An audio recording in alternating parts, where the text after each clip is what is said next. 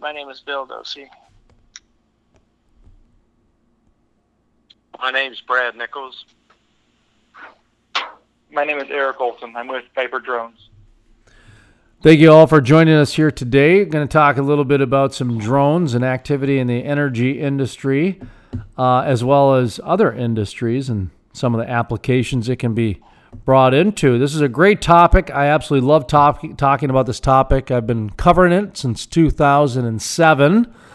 Um, I'll never forget in 2009 when I interviewed a gentleman who just got back from actually Tommy Kenville from North Dakota, and he just got back from Israel, and they had drones the size of honeybees, and this was back in 2009. So I can only imagine what's going on in the world of drones today. But then again, drones are all about what data they're getting these days. So.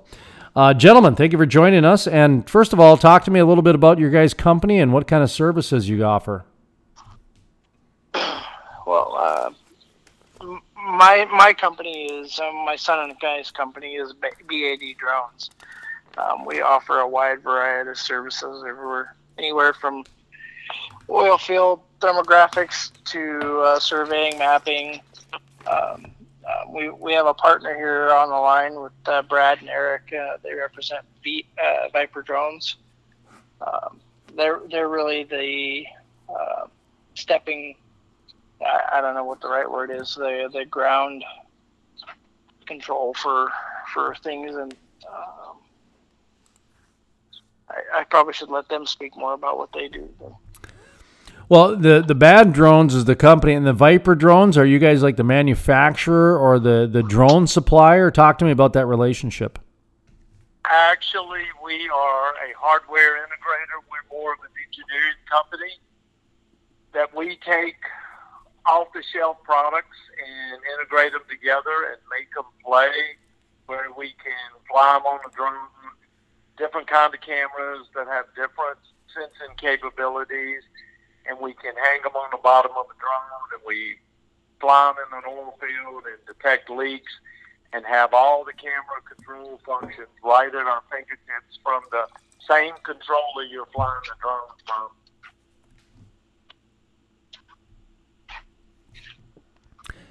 Viper drones, what are some of the, I guess, attributes or some of the advantages that uh, the Viper drones would have over uh, the other drones that you can buy off Amazon or Walmart or some of the other places that people seem to want to buy drones these days? Well, we consider those consumer level drones. The drones that we are engineering are several steps above that, and the price tag on them reflects that. You can get a drone for a thousand bucks off of Amazon. Our big drone, our gas production drone, is close to a hundred grand.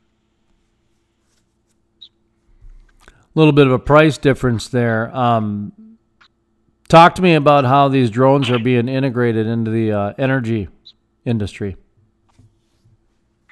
Well, I'll let Eric talk about that. Eric works for Viper, and he's he's our chief software engineer and architect. He's also our trainer who goes out in the field and teaches companies when they buy the drone how to use it and how to fly it and how to collect data off of it. So I'll let Eric speak to that part. Thanks, Brad. So uh, we have integrated a camera that's been tuned to see hydrocarbons, and a lot of our oil customers are uh, in seeing these hydrocarbons in gas forms from an aerial point of view.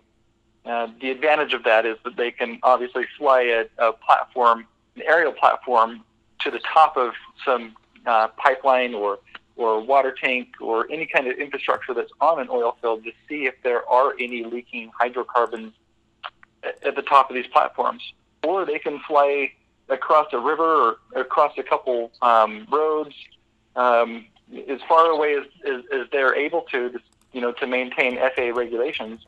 They can fly from one site to another site, and that's exactly what our customers are doing now. Is they're able to park their vehicle at one particular location, uh, put our platform up in the air uh, that we've integrated this OGI camera onto, and then fly from one infrastructure piece to another infrastructure piece. And it saves them time of, you know, getting a boom truck, um, uh, tow- towing the boom truck, or, or you know, driving the boom truck from location to location. Now they just get our platform and they fly it until the batteries run out, and they land it, and then they fly it again. That's interesting about the hydrocarbons. One of the things that we used to talk about on our programs is the where the world of drones is going. And oh, this was 10 years ago and then 5 years ago. It's amazing to think at where we're at today. The example we used to give was that imagine a drone flying over a, a row of sunflowers or potatoes. And the drone would identify a single plant where potato blight was on a single leaf. And then it would send some information to another drone, which might be a four wheel drive drone or maybe a, a, flying one. And it would go over and it would like perfume mist a pesticide or a fungicide or whatever it might be onto that single leaf, causing, you know, uh, creating, impacting savings beyond belief with uh, uh, the, the use of petrochemicals and the use of pesticides and just the whole concept of it is is become almost where we're at today. And when I think about that translating into the energy industry, and you mentioned the word hydrocarbons, talk to me about how advanced we are nowadays with can can we get down to the hydrocarbon level, I guess, for detection or where where are we at with the science behind this? Well, the science is, is all developed by a, a company called FLIR, and they've they've built these uh, cameras that are absolutely amazing. They're they're tuned to see these actual hydrocarbons in gas forms. So this this camera, we've as Brad said, we've integrated it and put it onto a mobile platform. And yes, right now we are actually able to see, um, you know, methane and benzene and all all the uh, all the zenes. I think is what the joke was the other day. We heard is all that what it was, Brad? All, the things, yeah. yeah. yeah. All the things, that's right. Yeah. So it, it's uh, the, camera that we're using is, is amazing, and and we've just put it together with another technology that's amazing. It, it you know we're we're using these these aerial platforms that have matured over the last ten years, just like you're saying, and and we we put amazing things on them. We're just combining these incredible technologies to we're exploiting these uh, to help our customers see where they're actually leaking hydrocarbons on their fields, and it's it, it's reducing pollution. It's helping them with their uh, with their production costs. Like they're not losing you know stuff that they they can actually sell.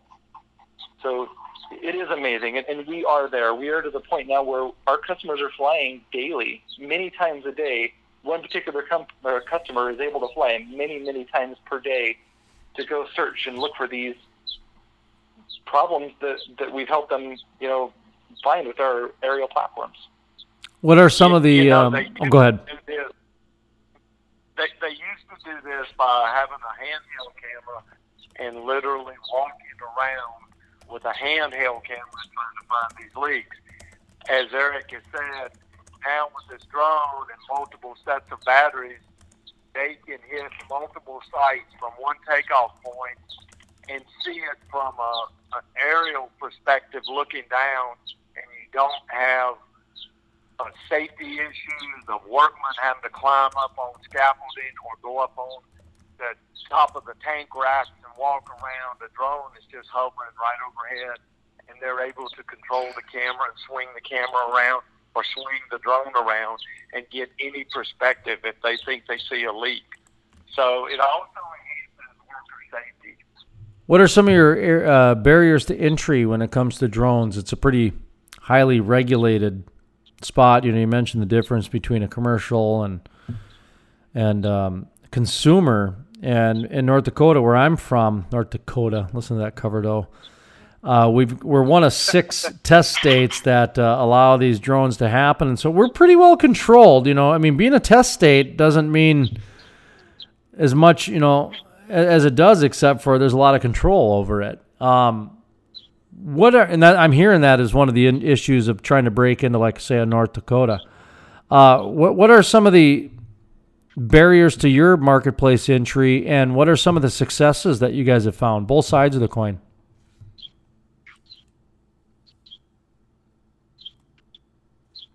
So uh, I would have to say that uh, the successes are are all integrated into um, how, how, we're interacting with our customer uh, and how we're getting that data to them quicker than than before. It, it's happening much much quicker. Um, Eric would have more info onto where uh, the technical data of how we're doing that, but uh, that's where the success is. Is that we're giving them data quicker and uh, more reliable data. I would say the technology exists out there. Like Eric mentioned, the technology exists in different pockets. The challenge is is how do you take this technology that's over in this particular area and you adapt it to do something in over in the say the oil and gas industry and and make it meaningful. And you know the old saying is we can collect a lot of data but turning it into real information is the trick in all of this. Having a bunch of data that somebody's got to go sift through to try to make some determination is one thing. What we're looking down the road to do is be able to try to automate some of this to where we have software running in the background that can do some some analytics and provide some quick pop-ups and say, "Hey, this looks like a leak that you might not be able to see with your eye," so that that we are providing the customer with more usable information that he can make decisions off of. I will tell you probably one of the biggest barriers that, that we've all in the drone business have tried to overcome is just how the regulatory part of it with the FAA has been moving pretty slow. And you know you have to try to go get waivers if you want to do certain things. And that's just been just part of it. And I think we're all trying to work through it with the FAA. They're trying to keep the skies safe, so nobody's bringing down a plane. But we're also thinking of all these other things we could do if I could only do this. If I could fly beyond line of sight, if I could fly it at night. If, so that's the whole challenge across the whole industry is just the pace that this is evolving and how we can actually put these intelligent machines to work, it's going to pick up speed, and we're going to continue to find very intriguing things for drones to do. Yeah, Brad, correct. I'd like to add to that if you don't mind. I think the FAA has actually done a pretty good job of allowing people, uh, as far as recreational flyers and all the way up to class, or enterprise class flyers, and, and and pilots and general aviation, commercial aviation, they've done a really good job of actually allowing and, and making things possible and safe for everybody. There are a lot of gray areas, but you know, other countries that I've visited and, and, and I'd like to fly into, I've had to get special permits to fly. Like like the Middle East, it was it, there was a country over there. It was actually very difficult to get a license to fly. Um, same with Costa Rica. Uh, here, if you if you want to fly recreational, you can. You don't need the the, the Part 107 for the the um, commercial aspects of it. We actually we actually have it pretty good here, and, and I think the FAA has done a good job. And, and it'll be interesting to see how these gray areas move into more black and white defined areas, and it's just very interesting to see that. So I just wanted to say that I, I think the FAA has actually done a pretty good job, and, and I think they're relatively easy to work with. How about some of the energy companies with the acceptance of technology? Um, the example I'm thinking of is I remember five years ago sitting in a meeting in Bismarck, North Dakota, where they were given the green light to crop dusters to go check on pipelines. And I remember thinking, going, my God, we've been doing drones for how long and we're still using crop dusters? Well, the next year, the same meeting, they, they started using drones and never acted like crop dusters even existed. So I mean, it's like they accepted it in the course of a year and never spoke of the former again. Um, how are you guys seeing some of the acceptance of technology? Is there a little bit of resistance and then a quick acceptance, or is it a slow process for them to to bring it on? Does that question make sense? It does make sense, and I think that people are generally really excited to exploit the technology uh, and take advantage of it. Uh, I really haven't seen a lot of people show uh, a lot of resistance. People are really actually welcoming to it, and, and, and they want to use it.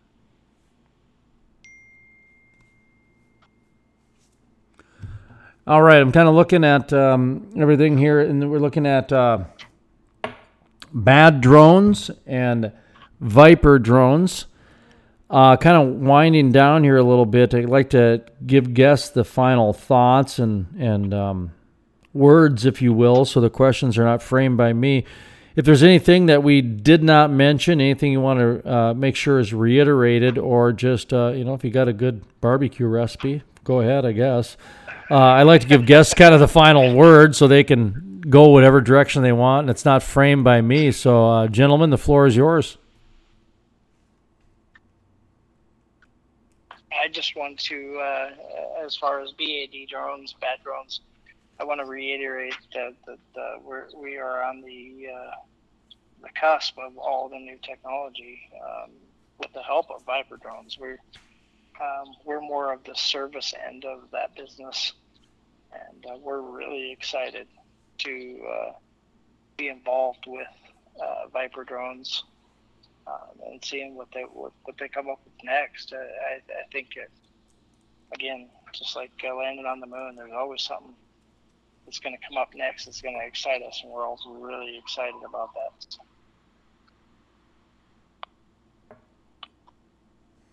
So for Viper drones, I will say we are a small company made up of engineers, and we're always looking at new technology and where we can apply technology. And right now, our focus has been on the oil and gas business as a primary focus, but we also do work in the mapping and survey field with drones. We are also in the cinematography business with drones, filming commercials and movies. Um, we are a pretty broad company, but today with Bad Drones being on our team and working in the service part of the oil and gas, Eric and I are, are highly focused on this whole oil and gas leak detection, being able to detect leaks on pipelines. That seems to be a an emerging issue that people are looking for solutions for. How do I find a leak in a buried pipe? So we're working on that as we speak today. But yes, I think technology is being applied, and, and it's it's changing the world as we know it.